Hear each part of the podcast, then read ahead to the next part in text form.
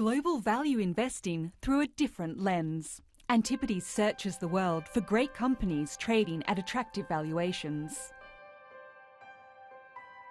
Welcome to another episode of Good Value by Antipodes, a global fund manager with offices in Sydney and London.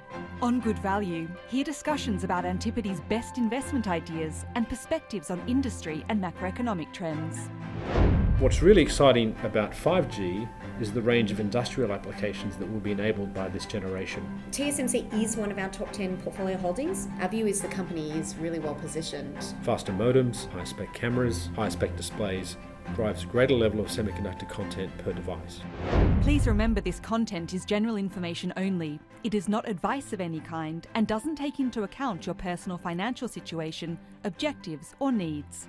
You should seek professional advice before making any financial decisions. I'm Alison Savas, Client Portfolio Manager at Antipodes, and once again I'm joined by Graham Hay, Antipodes Hardware, Industrials and Commodities Portfolio Manager. In this episode, we're going to discuss the global equities at the forefront of next generation technology. Welcome back, Graham. Hi, Alison. Our consumption and use of data has increased at a phenomenal rate. I remember my first phone could make a call or send a text, and that was it. Whereas today, our phones are transportable supercomputers. Now, we know 5G is coming. Take us through what the upgrade to next generation technology means. Sure, Alison. Well, look, 5G really is a, a collection of standards uh, that are agreed upon by uh, the major ind- industry participants um, and, and come about every, about every 10 years. Uh, 5G will enhance uh, a lot of the features that we already know and, and enjoy with existing 4G networks uh, greater bandwidth, uh, lower latency, um, but they'll also offer operators much greater network flexibility, all of which should ultimately result in a range of new use cases. Um, the consumer was the real beneficiary of 4G networks, the prior generation of upgrade. Uh, and this will continue with the ability to send and receive more data at a much faster speed, um, streaming more content than we have ever have before, uh, and introduce gaming experiences built around things such as augmented reality and what have you. But what's really exciting about 5G is the range of industrial applications that will be enabled by this generation. Uh, this is where we'll be able to do things that we've never done before, uh, enabling smart cities, for example, smart factories, uh, various degrees of autonomous driving, while for operators themselves we'll see much greater levels of network flexibility uh, with the ability to segment the network and offer guaranteed levels of service in much the same way an airline segments its cabins into economy, business, and first class. So, the next 10 years, as networks are rolled out, promises to be a very exciting time for the industry at large. So 5G and next generation Wi-Fi, uh, you know, with that, we're going to produce and consume a lot more data, and we know the key to processing, storing, and analyzing data is semiconductor chips. We're cramming a lot more functionality into semiconductors uh, as our devices do more, but at the same time, chips are, are getting smaller and smaller. So, you know, manufacturing these chips really requires enormous skill. And last year, Intel a world leader in semiconductor manufacturing, announced it was unable to keep up with advancements in the industry. So we're looking at manufacturing at the leading edge as a really interesting investment opportunity right now. Graham, can you take us or give us an overview of the market? So there are two key challenges in semiconductor production. Uh, the first one is, is circuit design. Uh, the second one is manufacturing at leading edge. About 20 years ago, following the deep 2002 industry downturn, large semiconductor companies began to embrace the idea of outsourced manufacturing as a new model. This allowed them to focus their scarce research dollars on critical design while leaving the capital intensive part of the process to specialist foundries. Since that time, we've seen growing dependence on these specialist foundries, uh, such that foundries' share of semiconductor industry has grown from around 15% to 40% over the last 15 years. Uh, with Intel's now well publicized struggles, it increasingly leaves Taiwan Semiconductor as the world's leading semiconductor manufacturer. Uh, Samsung is a, is a clear, credible challenger and has the capability to be a strong number two, but its foundry processes are less developed at this point, though it continues to dominate the semiconductor memory landscape. TSMC's lead is a result of cumulative knowledge built up over 25 years of being dedicated to the task. The capital costs are also a massive inhibitor, with the cost of developing a leading edge foundry today running in the, in, in the tens of billions of dollars. And I can't imagine that there's you know many companies with a lazy 10 or 20 billion dollars lying around to invest. Um, now, TSMC is one of our top 10 portfolio holdings, so let's talk a bit more about that business. As semiconductor demand from key end markets like handsets, data centers, PCs, autos continues to increase, our view is the company is really well positioned. Absolutely. TSMC makes uh, chips for all the leading semiconductor companies, uh, companies such as Apple, Qualcomm, MediaTek, and Nvidia, just to name a few. Uh, as I mentioned, Foundry has grown its overall share of the semiconductor market, and within that, TSMC has consistently grown its share of Foundry. In fact, TSMC's sales have compounded at 14% over the last 15 years, which is about three times faster than the overall industry uh, TSMC's share of the total foundry industry today is around 55%. But what's great about TSMC or Samsung's foundry business is that you're not taking a bet on an individual chip company that's going to be the most successful. Uh, Nvidia versus AMD, Qualcomm versus Apple, for example. Instead, you're making a longer term bet on the ongoing digitization of modern economies and TSS, TSMC's leadership in enabling that through their highly sophisticated manufacturing techniques. Uh, we're very bullish on the long term demand drivers of TSMC's business. The great wave of connectivity that's sweeping through the world is resulting in exponential growth in data, and that data needs to be processed and stored, and TSMC is at the top of the food chain in enabling that to happen. If we take a step back and think about this, some of the world's most loved companies right now, companies such as Zoom, Netflix, or Peloton, rely on the cloud to operate their business models. The disruption that they're enabling is very real and the workloads that they're generating will continue to move to the cloud, and demands on data center will continue to increase. In fact, Alison, the combined budgets of Amazon, Facebook, Google, and Microsoft this year are expected to exceed, $120 billion, growing at a rate of about 10%. And two thirds of that capital budget is spent on data centers. It's an enormous figure. The data center is basically a tin shed filled with thousands of computers processing data with chips that are largely fabricated by TSMC. Graham, can you put the structural growth opportunity in data consumption into context for us? Absolutely. Look, through most of the 90s and early 2000s, the industry was dominated by the personal computer. Uh, that handed off to the smartphone as the dominant platform in around 2010. But increasingly, the industry will be driven by the data center, as we've discussed, but increasingly complemented by the so called intelligent edge. As use cases evolve, there is more need to distribute compute to the edge of the network for time sensitive applications. Autonomous driving would be a great example of this, whereby your car is required to make split de- second decisions in order to operate safely. But so too are things like smart wearables or smart meters for the home that are collecting data and processing that data on site. As we touched on above, 5G connectivity will only serve to expand the range of possibilities for compute at the edge and we believe this will underpin an era of accelerating growth for the industry. Against that backdrop, TSMC and Samsung will continue to outgrow the broader industry with top line growth accelerating versus historic levels over the next several years. TSMC's position at the top of the food chain and the compounding nature of the company is driving a structural re-rating of the stock. So while the shares have done well already, as we look out to 2022 and 2023, we see a business trading on around 20 times earnings, but with earnings per share growth compounding at over 20% per annum. So, what this really highlights is how semiconductor companies around the world are really quite dependent on Taiwan and Korea. Uh, that's right. Um, the geopolitics of the industry have become very interesting. Uh, frankly, more interesting than some people would like. Um, with Intel confessing to the world that it was considering outsourcing manufacturing to a foundry partner last year, it quickly became clear that Taiwan Semiconductor had largely won the manufacturing race, and that increasingly over the next several years the world would grow more and more dependent on them as a partner. However, with China's territorial claims over Taiwan and rising tensions between the US and China, it did raise the spectre of the specific political risks associated with TSMC. Uh, for example, 100% of all of Apple's chip production for the iPhone and the Mac happen at TSMC. All of NVIDIA's AI chips are also made at TSMC. these two companies, uh, not to mention others, are criti- clearly critically important to both America and their stakeholders. Uh, what we've since heard is that TSMC plan to build a facility in Arizona from 2023 onwards, no doubt with an eye to further opportunities with US customers, but to also de risk their own footprint in Taiwan.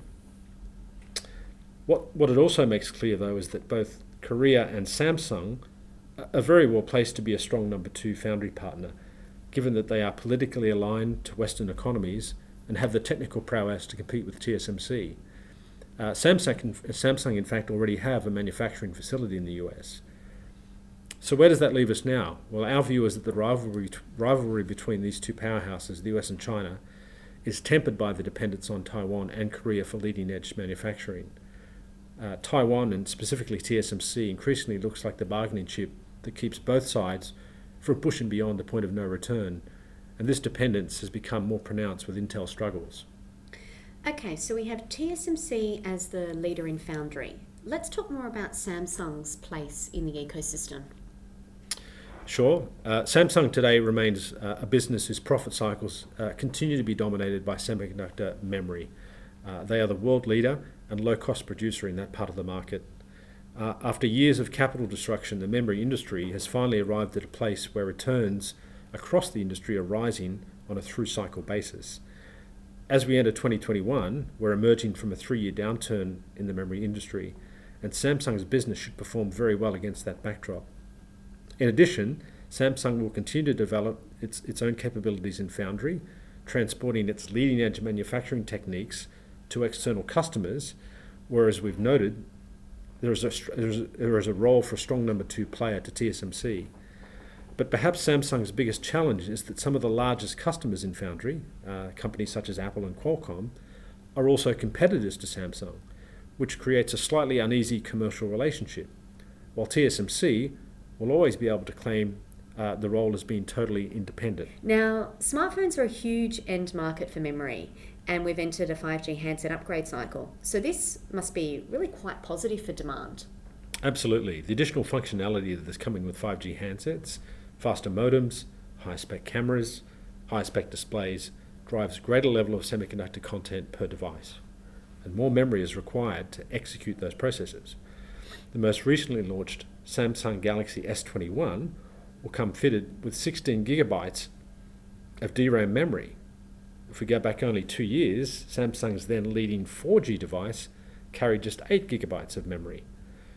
Most flagship devices coming to market today in the 5G era uh, are, are, coming to market with at least 50 to up to 100% more memory per device than the leading 4G designs of a couple of years ago. And this is helping to catalyze a very strong demand cycle for memory.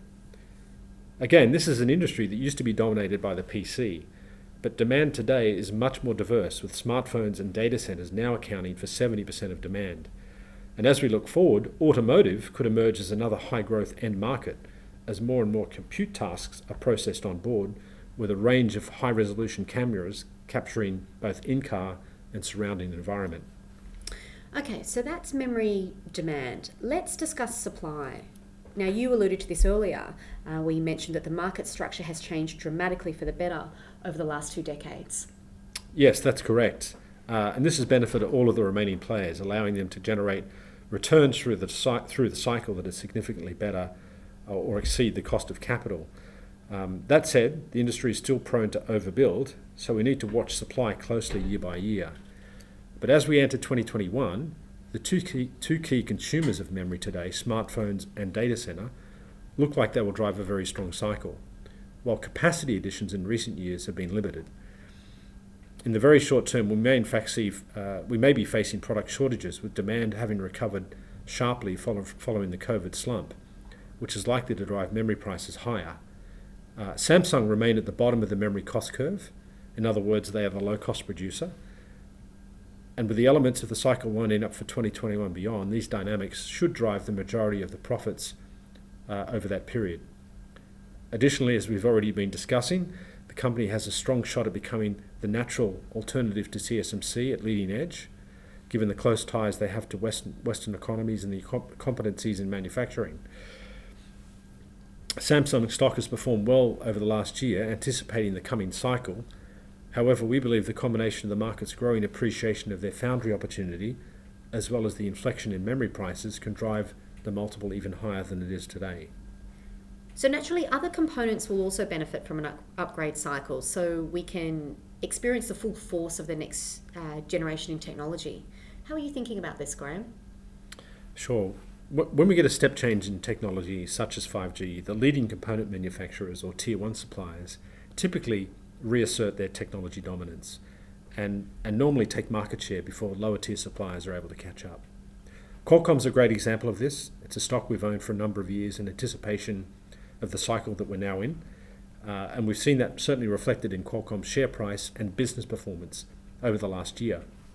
But last year, we also built exposure via one of its key competitors, MediaTek. Under new management, MediaTek has rapidly evolved its competitive position in handset modems and other key components.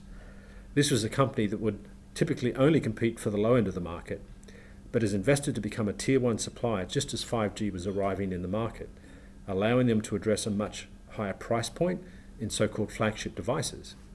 They're also a natural beneficiary of China's efforts to, lo- efforts to localize its supply chain and move away from US based technology suppliers. And with Huawei no longer able to access leading edge technology, MediaTek have become somewhat of the default option for many of the Chinese handset customers. We think MediaTek continues to be an underappreciated, underappreciated player in the industry.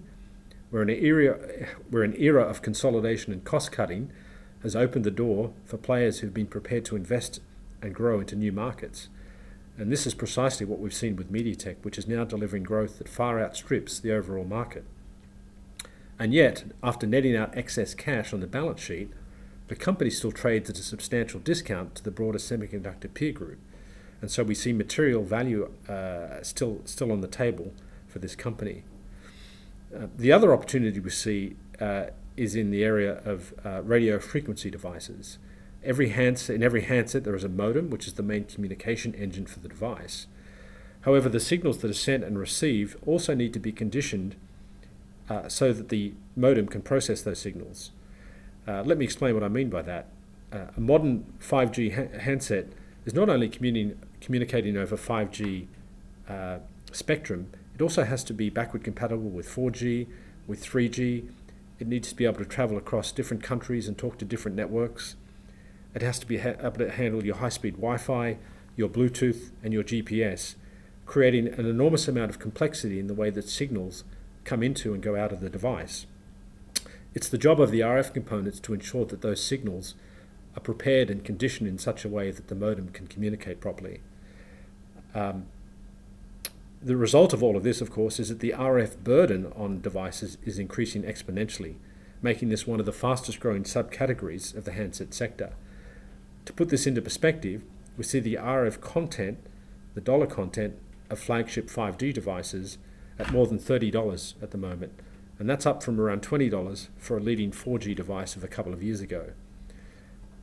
That 50% increase in content in the handset in the handset cycle is really only just beginning. And to boot, these cap- capabilities are actually highly specialized, with only two to three players in the world dominating the industry. And that is what ultimately led us to, led us to invest in US semiconductor company Qorvo last year, where we continued to see great tailwinds for the business as the 5G cycle plays out. Thanks for joining me once again, Graham.